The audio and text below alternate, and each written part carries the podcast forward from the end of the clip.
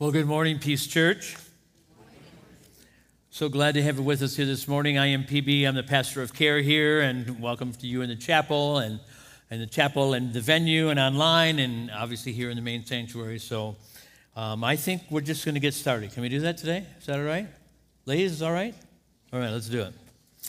So we gather here today to celebrate this man and, oops, sorry, wrong one.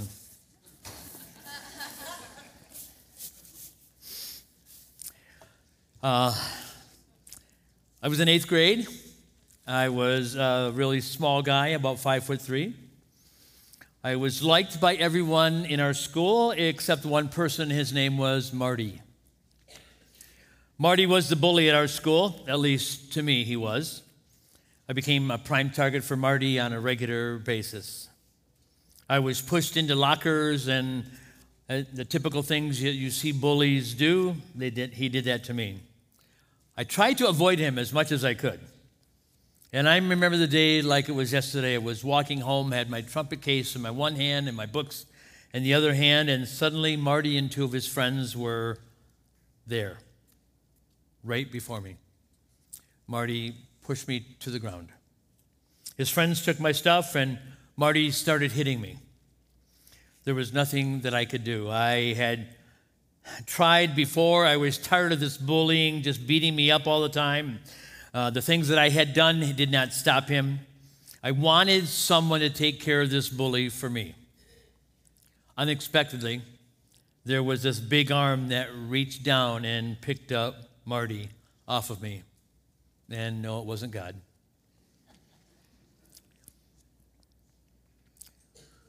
I couldn't see who it was at first. Um, because my hands were covering my face.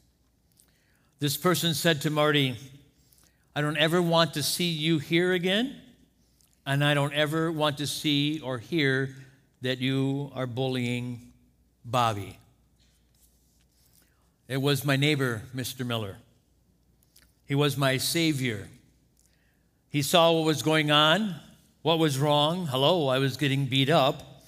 And he was able to take care of it for me. But Mr. Miller was also the judge, and he found Marty guilty, and he let him go with a warning. The nation of Judah was in the same situation around 701 BC. The Assyrian army was attacking Judah, and Sennacherib was coming after the city of Jerusalem, the capital, where Hezekiah was the king. Now you have to understand that Hezekiah was a godly man and he wanted God to intervene. And if you were to read 2 Kings 19, 14 through 19, you would hear his prayer. You will see the intensity of his heart for his people. And in verse 19 it says, So now, O Lord, save us, please, from his hand, that all the kingdoms of the earth may know that you, O Lord, are God alone. Assyria was the bully, Jerusalem was the victim, destruction, distress, disaster was prevalent all over the land. Questions were asked like, God, why are you allowing this to continue? When are you going to do something about it? Why does this have to go on much longer? God, come and bring judgment on this nation, this person, and this situation. Can't you hear it? Can't you hear those questions being asked?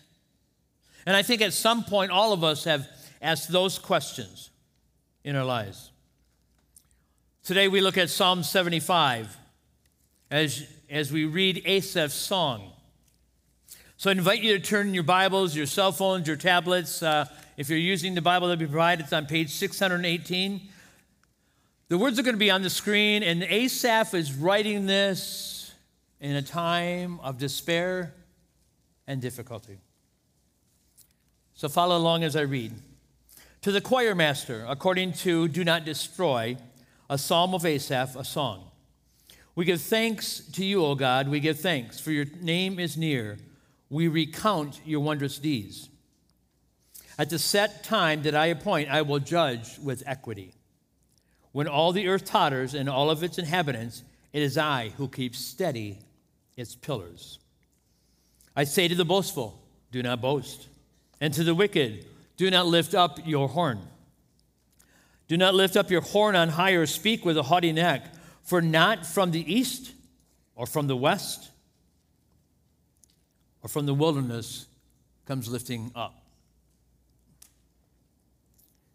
But God is he who executes judgment. For in the hand of the Lord there is a cup with foaming wine well mixed, and he pours out from it, and all the wicked of the earth shall drain it down to the dregs.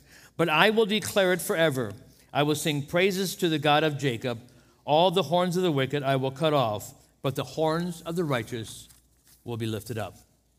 Would you pray with me today?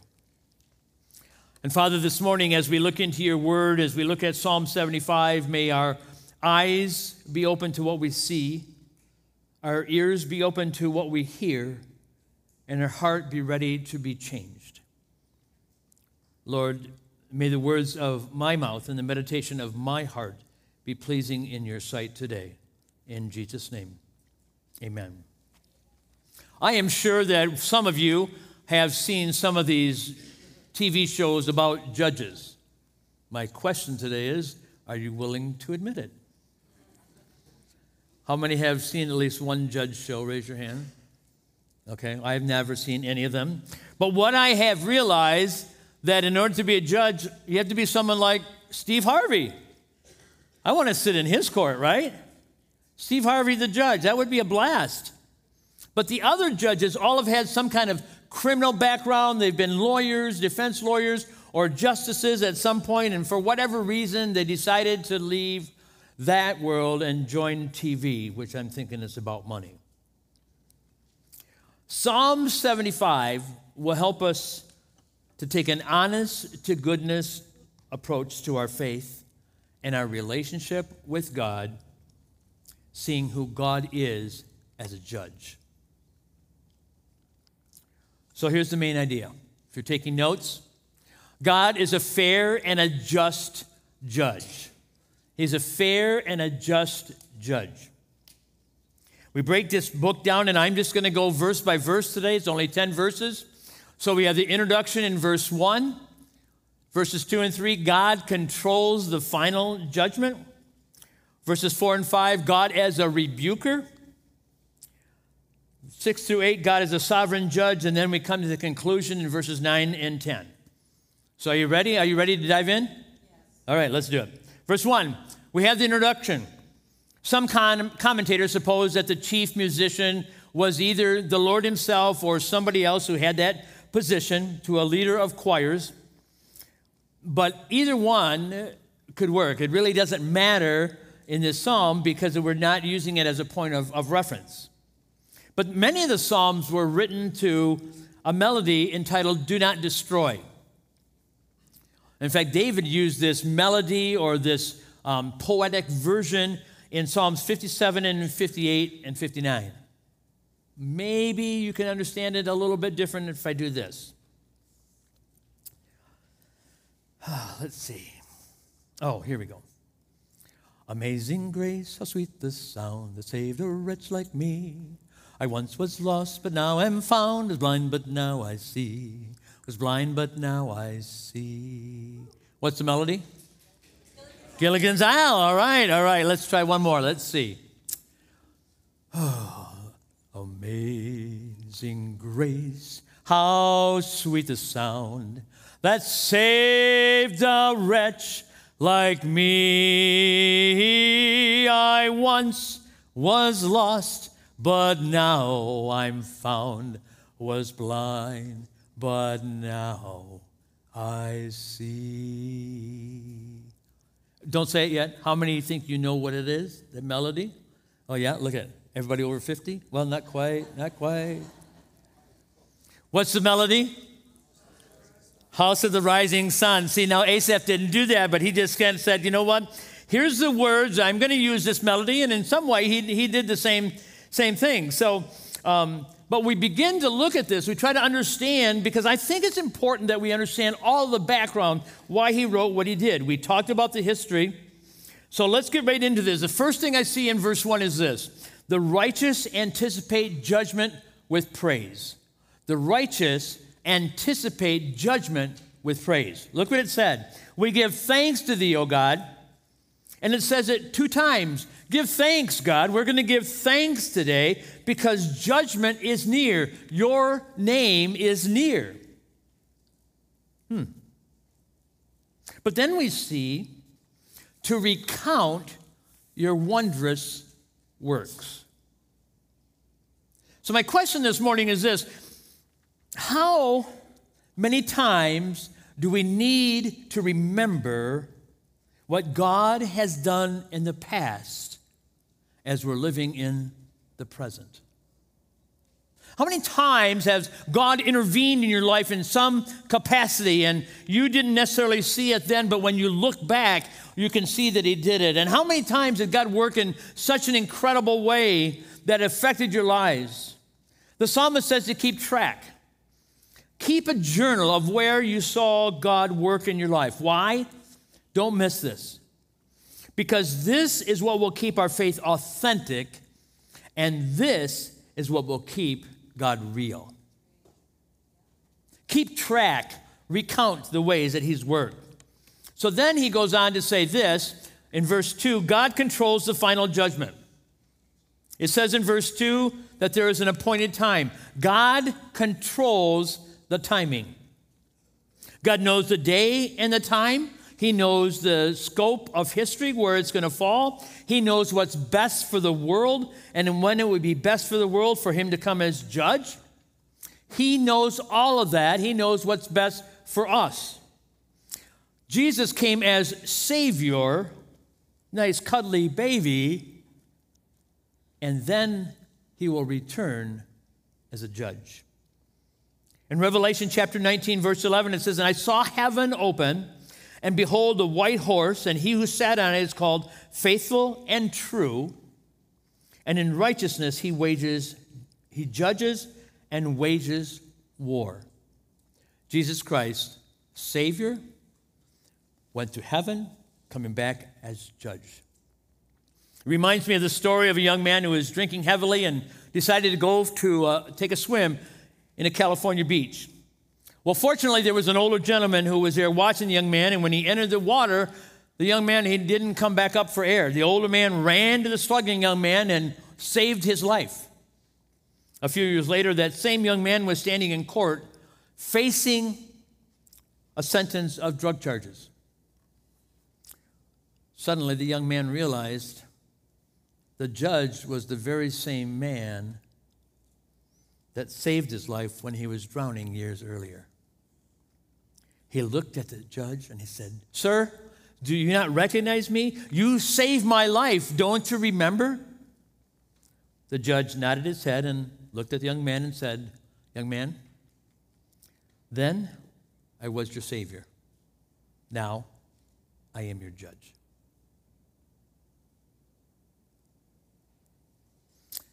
The thing we need to understand in the verse, that verse that follows, is that it is the fact of God will judge with equity. God will be fair, He will be righteous, He will have uprightness. The judges on the TV show, they only hear that person's story and this person's story. So they're going to make a decision based upon that. God knows all about us, He knows everything about us, everything that happens in each one of our lives. There is nothing that happens without him being aware of it. There's nothing that transpires without his hand in it. There's nothing that catches him off guard. There is nothing that surprises him. Nothing. Why? Because he's a God who judges with equity because he knows all about us. But then it goes on in verse 3 said that he keeps the pillars steady, or he steadies the pillars. A while back, Pastor Ryan showed a picture of a barn that he had seen over the years and the uh, disintegration that was happening on that uh, barn. And we realize that disintegration happens in our world on a regular basis. Our plants die. How many, how many of you, your grass kind of died when we didn't have any rain there for a while? Like, okay, it's brown. What in the world?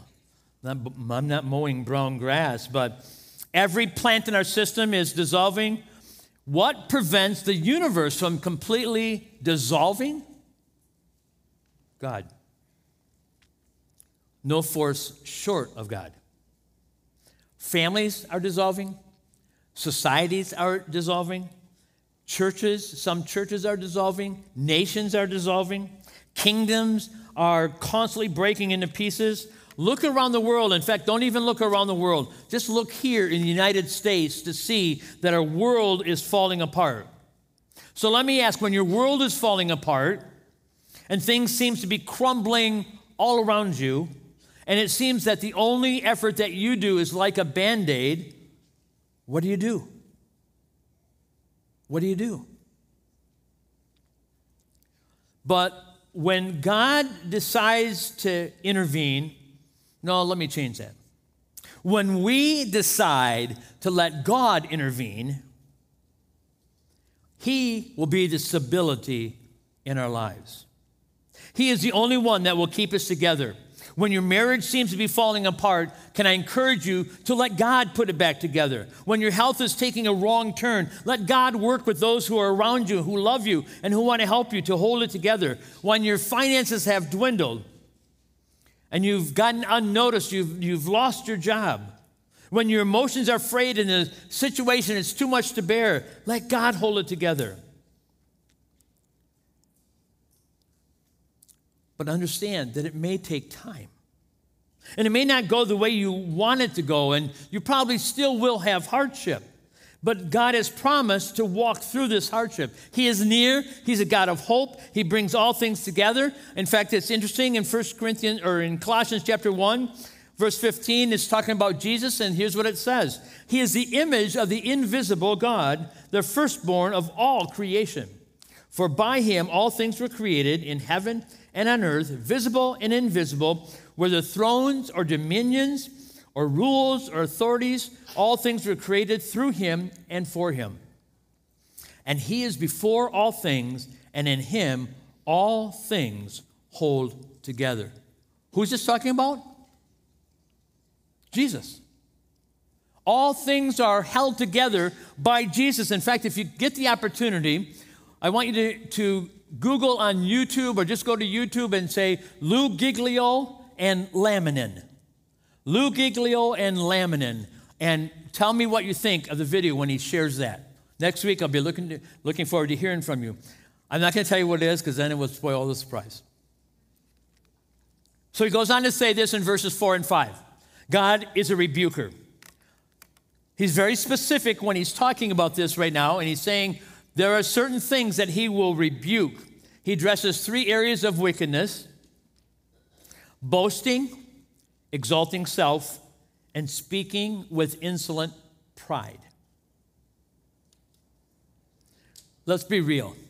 When Asaph is talking about sin, he's saying that sin and wickedness are synonymous. Our sin separates us from God.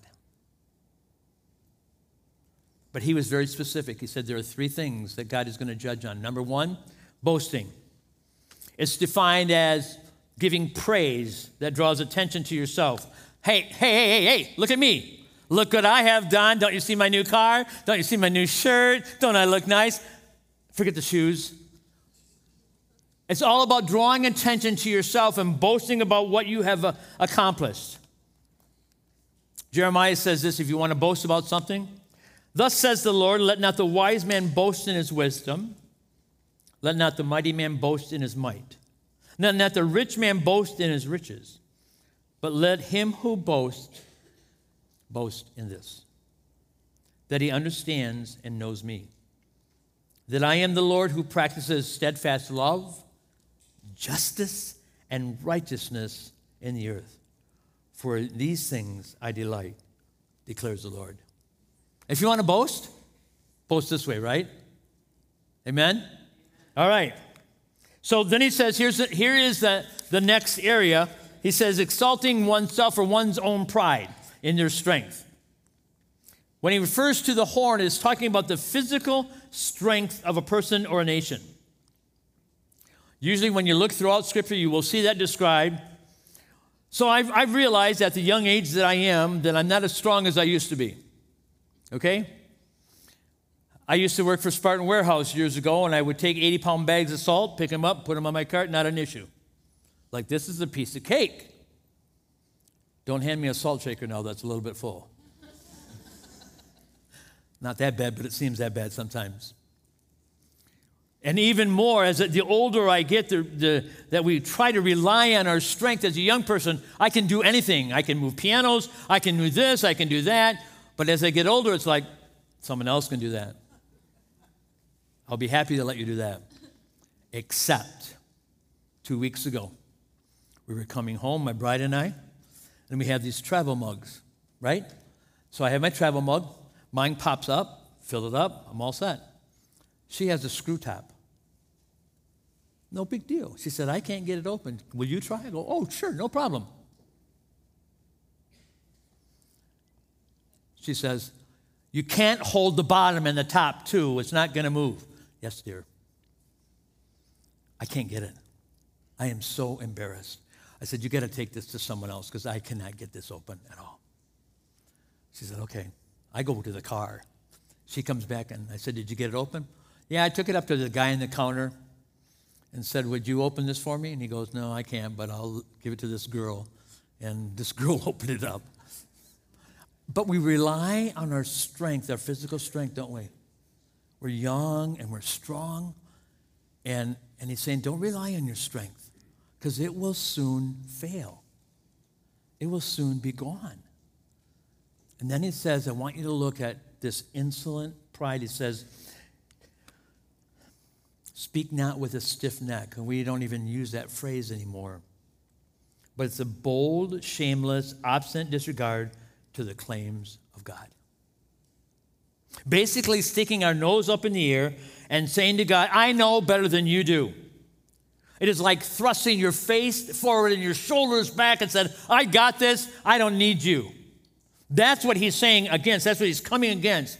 It's a rude and arrogant lack of respect respect for others, and especially a respect for God. So, in our authentic relationship with God and our authentic faith in God, we can have it even stronger because He knows, or we know, that He deals with all kinds of sin. Nothing is hidden from Him. Which then leads us to God as a sovereign judge. We understand today that our powers don't come from the east or from the west or from the deserts or the wilderness. They don't come from anybody, they only come from God. Because we see in verse 7 that God says he is a judge. He, he, he, is in on the rise and the fall, not only of empires, but of individual men. God, God is the one who gives us what we have. All things belong to Him, and He allows us to have what we have not because of who we are, but because of what He desires to give.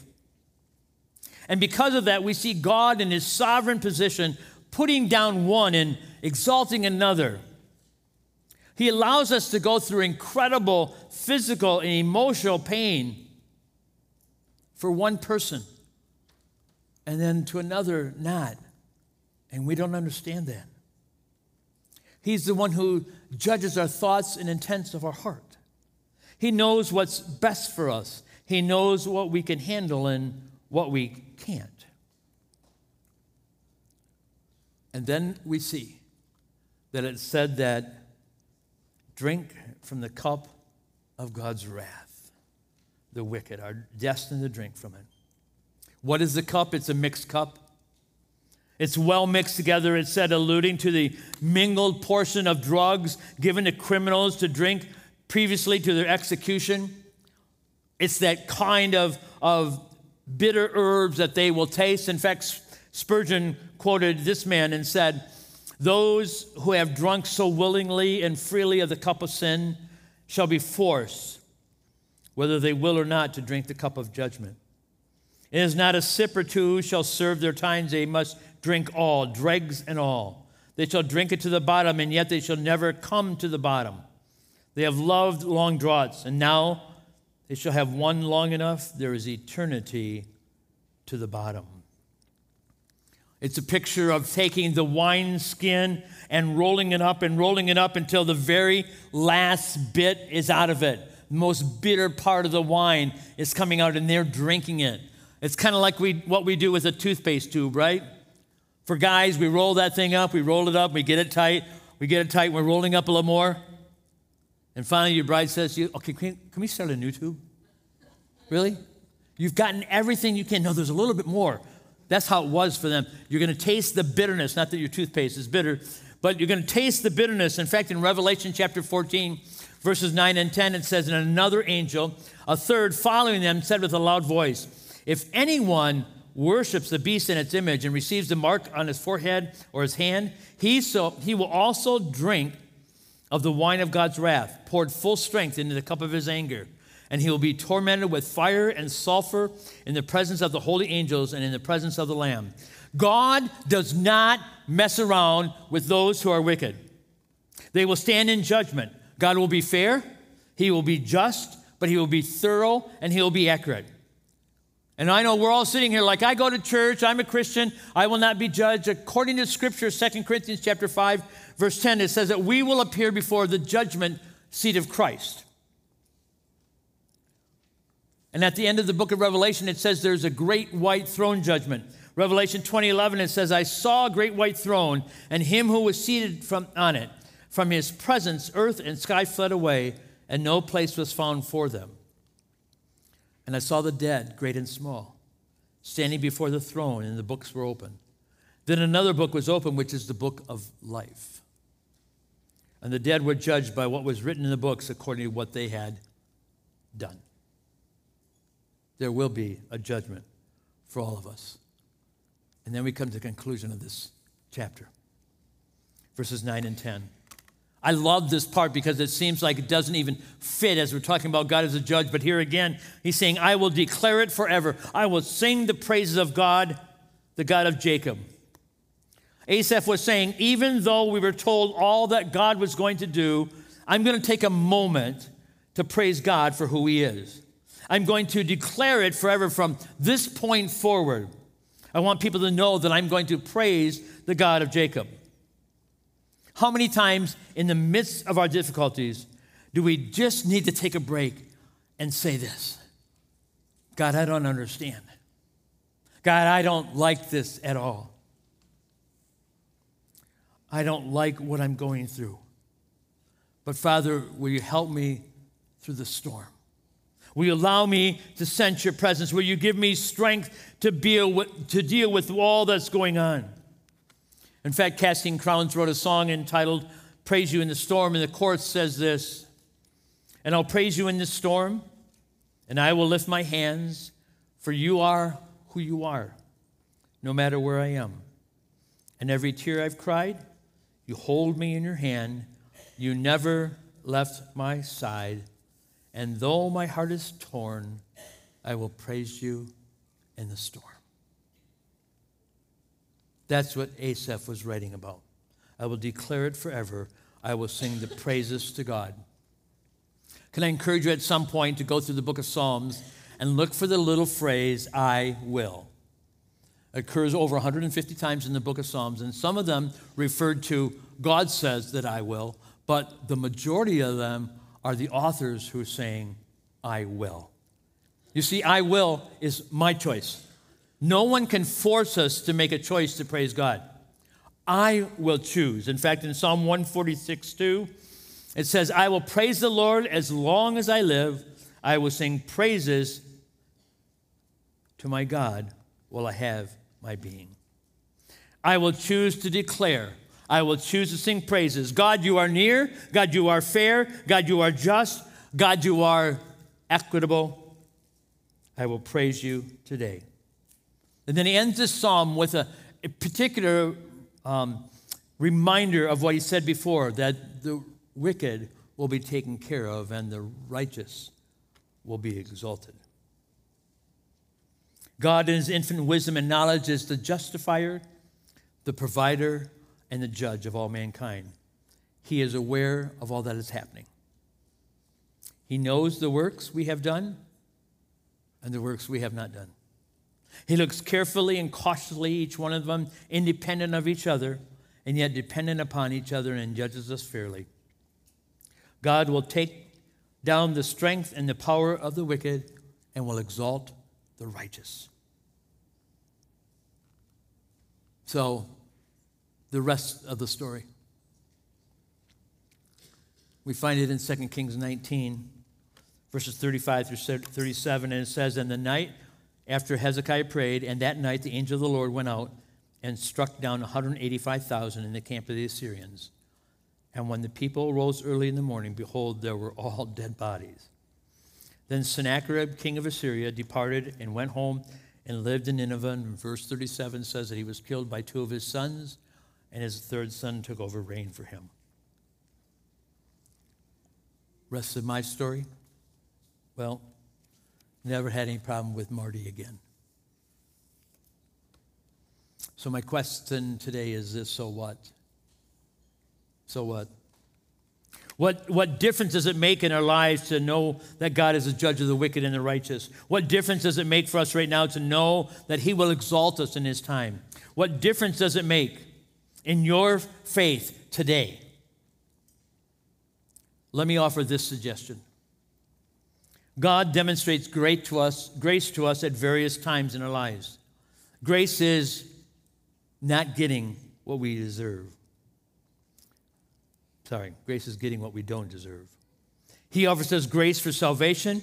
He offers us grace that sustains us. He offers us grace that is sufficient for us in time of need. And He offers us sanctifying grace. But that grace came at a cost. And that cost was His Son, Jesus, who bore our sins on the cross. So, my question today then is what have you done with Jesus? Just a reminder today, I can trust God to judge me based on his character and not mine. Let's pray. Father, this morning we are so grateful that you are the judge and I'm not. We're so grateful, Lord, that you are the one who's in control of, of all things in our lives. And we thank you this morning, Father, that because you are a judge, because you are a judge with equity, that you're fair, that you're righteous, Lord, that we can trust you in the midst. And Father, for those here today that may be going through difficult times and don't understand, Lord, why the things are happening, may they cry out to you and say, I will give praise today. Thank you for your grace and how amazing it is. In Jesus' name, amen.